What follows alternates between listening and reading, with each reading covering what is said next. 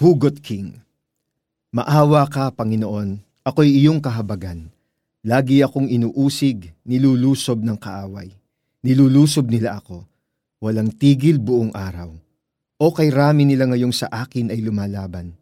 Mga awit 56 verses 1 to 2. Nakapag-post ka na ba ng hugot sa social media? Yung bang katulad nito? Buti pa ang kalendaryo may date. Buti pa ang ID, hindi pwedeng iwanan.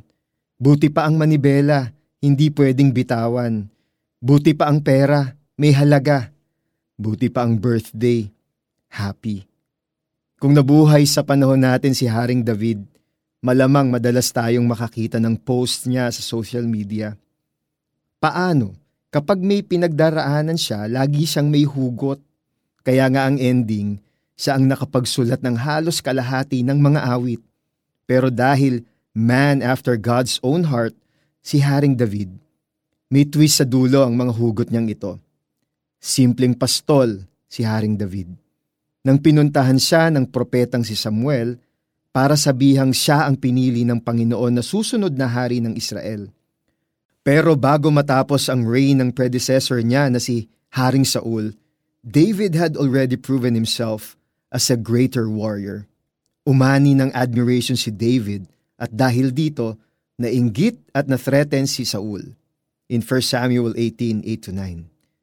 Ilang beses na pinagbantaan ni Saul ang buhay ni David hanggang sa napilitan siyang magtago. During this time, hindi siya nangiming i-describe kung gaano ka-desperate ang sitwasyon niya. Pero bago matapos ang bawat awit, ine-express niya na hindi nawawala ang tiwala niya sa Diyos.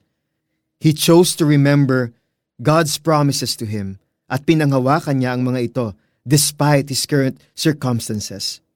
And at the very end, he always praised the Lord because he is worthy of praise. David wasn't perfect. He seduced Bathsheba and sent her husband to the front line of battle to get killed. 2 Samuel 11. Ang mga kakulangan niya bilang ama ang ugat ng rebelyon at eventual death ng isa sa mga anak niya. 2 Samuel 16, 10-12, 18.33. But what set him apart was his humble spirit. Hindi niya ikinaila ang kanyang mga kasalanan at pagkukulang. Humingi siya ng kapatawaran sa Diyos to acknowledge His continued lordship and authority over his life.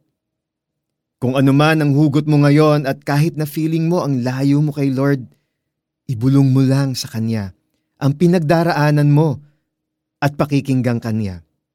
Let's pray. Lord, madalas kapag may pinagdadaanan ako, ang problema ko lang ang nakikita ko at hindi ang kabutihan ninyo. Increase my faith, Lord, para kahit ano pa ang dumating sa buhay ko, papupurihan ko kayo. In Jesus' name, Amen. Para sa ating application, Basahin ang kabuuan ng mga awit 56.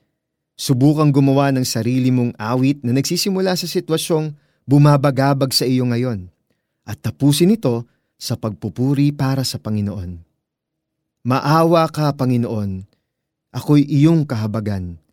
Lagi akong inuusig, nilulusob ng kaaway, nilulusob nila ako, walang tigil buong araw, o kay rami nila ngayong sa akin ay lumalaban mga awit 56, 1 and 2. Ako po si Pastor Eric Tutanyas. Kaibigan, kung nakarelate ka sa storya ni King David, simulan mo nang humugot ng lakas sa Panginoong Diyos.